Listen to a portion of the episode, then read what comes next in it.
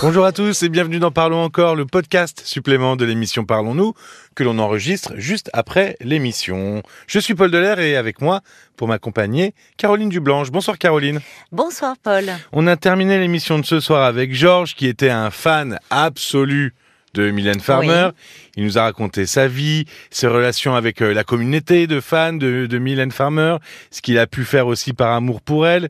Alors, on va euh, s'éloigner de Georges et de Mylène Farmer qui pour le coup elle n'a rien demandé euh, donc on va euh, on va on va les mettre un peu de Oui. côté et on va parler de la fanatitude Oui. Le mot fan trouve ses origines de fanatique en anglais fanatique D'un point de Qui vue veut dire oui, admirateur. Oui. et euh, de fanatique en français, des, des mots qui sont alors en français c'est assez c'est, marqué fanatique, mais euh, on a tous été fans dans notre vie. Ah ben oui, effectivement. Euh, Il y a des périodes. euh, Notamment à l'adolescence. Enfin, moi, j'ai, j'ai, je, je suis d'une, d'une époque où euh, on avait des grands posters euh, dans la chambre. Ah oui, c'était oui c'est vrai que c'était une Oui, époque où on- on déjà c'était la culture fan euh, Ah oui, explosée. J'avais les, les cahiers de texte avec les photos, les, les, les, les posters. Bon, mais on va y revenir. Mais déjà, quand on est petit, on est fan de ses parents. Eh oui. Mais oui, les, les, les parents, quand- pour un tout petit, ce sont ses modèles. Ah ils chantent pas, ils sont pas comédiens, mais on est fan Ah, d'eux. mais ils sont, voilà, c'est mes parents, c'est héros. Et à l'adolescence, bah, on éprouve le besoin euh, de s'identifier à d'autres modèles que ses parents. Et c'est là où les artistes, que ce soit des chanteurs, euh, des acteurs, mais ça peut être aussi euh, des séries, euh, des, des, des sagas, euh, eh bien, vont prendre une place euh, très importante. Et ça montre que euh, être fan, ça peut aider à grandir, ça participe à la construction euh, de la personnalité. Mais parce que on, là aussi, je, je parlais quand on est petit enfant, les- le modèle c'est les parents. On, on se construit en s'identifiant. Donc le petit enfant, il prend pour modèle ses parents, Ses parents, pour se construire. À l'adolescence, on prend d'autres modèles, c'est important, dont on va adopter euh, les codes vestimentaires, les postures, parfois le maquillage, les mimiques, les Oui, ça expressions. permet un peu de s'émanciper de ses parents au fond. Déjà, ça peut aider à avoir davantage confiance en soi à un moment où c'est compliqué. On projette un idéal en fait. De, l'artiste adulé, c'est un peu une projection de ce que l'on aimerait être. On envie euh, soit des, des, des compétences, le courage, la force, le La reconnaissance, l'amour, la- ces choses-là. voilà, voilà. Donc euh, c'est La vie une... un peu presque idéale finalement. Ben, c'est une figure idéalisée qui procure du rêve et, et auquel on peut se raccrocher dans des moments où la réalité peut être un peu décevante. Euh, donc, euh, c'est être fan à l'adolescence. Enfin, c'est, même. euh, il ne faut pas que les parents euh, s'inquiètent à ce moment-là. Je, je voulais faire référence à des messages de plusieurs auditeurs qu'on a Oui. reçus euh, pendant l'émission qui se demandaient si à un moment la, être fan, Oui. une passion démesurée comme ça, c'était peut-être pour pallier un manque. Il y avait un manque qui se cachait derrière tout ça. Oui, euh, souvent, qui n'est pas conscient, mais euh, passer un certain âge, euh, être fan euh, peut être quand même l'expression d'un mal-être. Euh, finalement, on, vit euh, un peu par procuration. C'est-à-dire que cette personne que l'on admire, euh, euh, le fait d'avoir sa présence dans, dans la vie du fan vient combler un vide. Alors là encore, euh, on peut, c'est très différent. On parle de la fan attitude. On peut bien sûr avoir une admiration. Pour, pour le talent euh, d'un artiste. Tu remarqueras d'ailleurs, ce sont euh, comme ça ces figures idéales. C'est aussi le reflet de notre époque. Euh, les, les, les figures, enfin, c'est, c'est, ce sont les footballeurs, les chanteurs, Les chanteurs, les, acteurs. comédiens, ça a oui, toujours des existé. métiers qui font rêver finalement. Oui, voilà. On- rarement on est dans le dans le- les scientifiques, les chercheurs, les bon. Voilà, mais c'est c'est des figures comme ça, comme tu- qui font Un rêver, qui permettent d'échapper euh, d'échapper à la réalité. Donc euh, il y a des degrés. Quand euh, euh, avoir une admiration pour pour un personnage connu, euh, bah on éprouve tous de l'admiration pour un pour des artistes.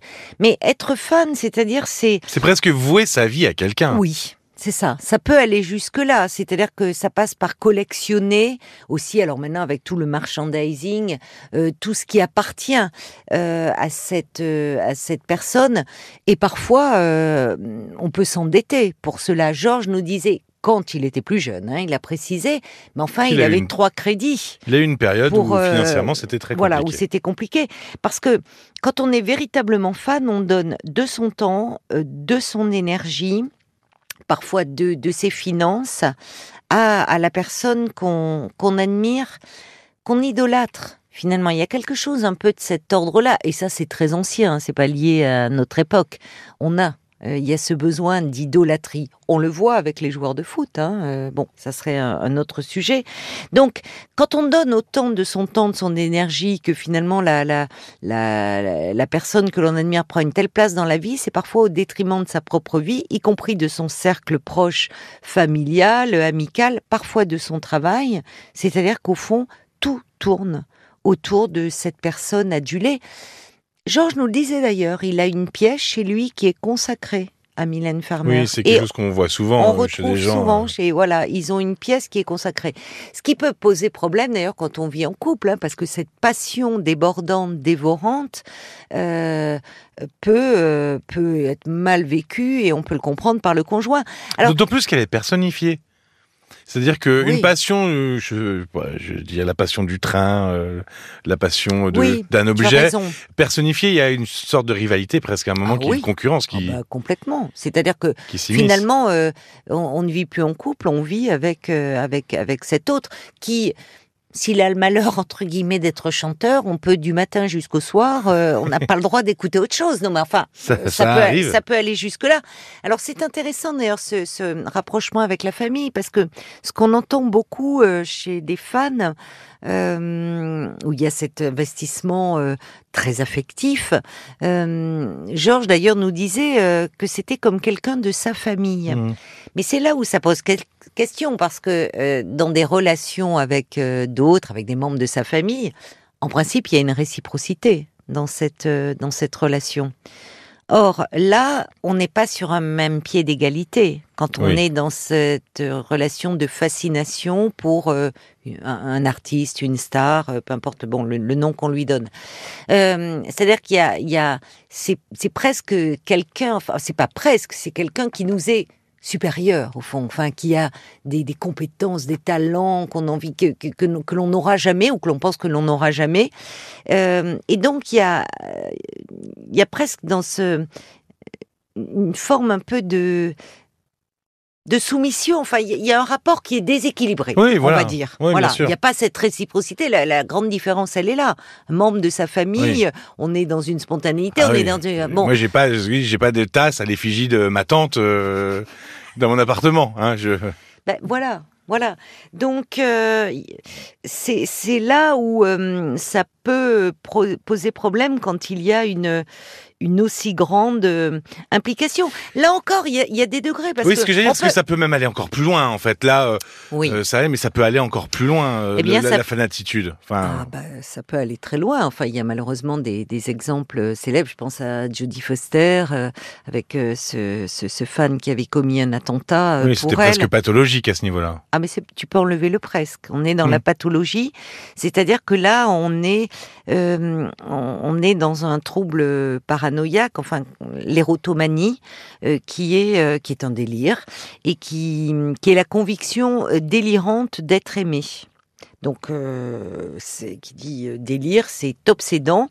Et généralement, ce délire se fixe sur une personnalité publique. Je dis généralement parce que euh, il y a malheureusement des psychiatres qui en ont fait l'objet, qui soignent malgré tout des, des, patients où on sait qu'ils ont cette structure paranoïaque et qui la, la, personne dans ces délires-là est convaincue que l'autre l'aime.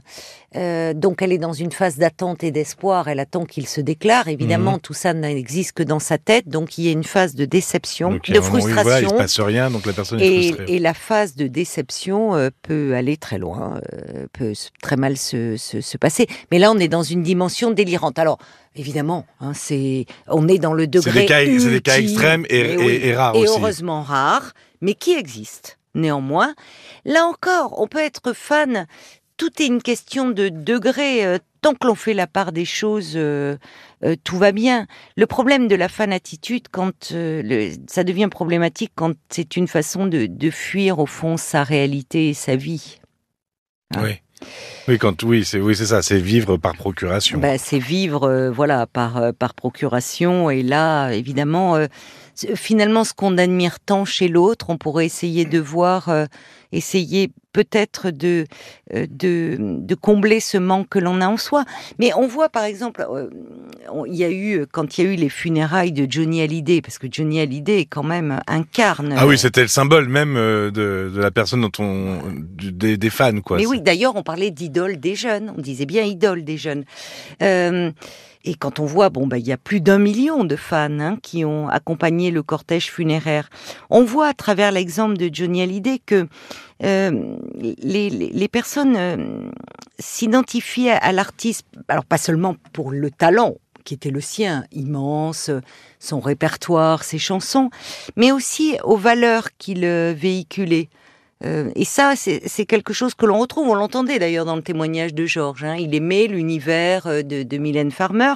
C'est important, c'est-à-dire au-delà de de, de l'artiste, de, de ce qu'il fait, de son talent. C'est aussi les valeurs. Pour Johnny Hallyday, beaucoup disent qu'ils aimaient, c'était ce que beaucoup d'ailleurs qui, qui, ont eu la chance de le rencontrer, même des, des, des personnes euh, dans le milieu du cinéma ou de, enfin, disait que c'était quelqu'un qui de simple, de qui avait une grande gentillesse.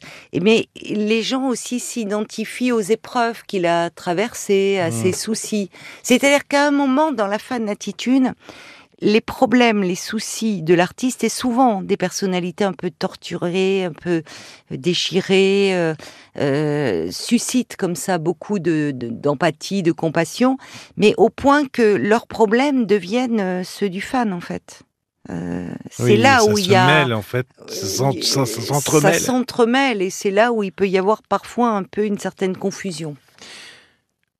Alors il y a, y a un film qui, qui, me revient en mémoire là, euh, alors qu'on parle de ce sujet que j'avais trouvé très bien, moi, que formidable, avec euh, euh, qui date, enfin un petit peu, je crois, c'est avec Sandrine Kiberlin et Laurent Lafitte. Le titre, d'ailleurs, c'est Elle l'adore. Et Laurent Lafitte. Toujours cette, cette adoration. Eh oui. Toujours le Dieu. Ah oui, et c'est un très parce qu'il est il est très bien fichu, enfin dans la dans la complexité de ce qui se joue dans du rapport humain entre l'admirateur et, l'idole. Alors ça va très loin, c'est un film, mais Laurent Lafitte incarne un chanteur populaire. Sandrine Kiberlin, elle est, fan de de, de, de, de ce chanteur. Et voilà, il y a une intrigue qui est intéressante jusqu'au dénouement final d'ailleurs. Euh, elle l'adore, euh, Sandrine Kiberlin, Laurent, Laurent Lafitte. Merci beaucoup Caroline. Merci à toi Paul. Euh, quatre ans après sa rupture, Maxine pense toujours aussi intensément à son ex, Christelle qui vit mal aussi que ses filles aient, décidé d'aller vivre chez leur père. Et puis la rencontre amoureuse de Bénédicte grâce à un journal régional. Et eh ben, ces témoignages, vous pouvez les retrouver en podcast sur l'appli RTL et sur les plateformes partenaires. Si vous êtes fan de l'émission, Hein bah, N'hésitez pas à vous abonner et à mettre un commentaire étoilé. Parlons-nous rtl.fr, ça c'est si vous voulez nous écrire pour témoigner ou pour nous proposer des sujets. Bah nous, on n'a pas de fans qui nous attendent devant la radio, donc on va pouvoir sortir tranquillement pour aller se coucher et puis revenir demain. Merci de votre écoute et à très vite. À très vite. Parlons encore, le podcast.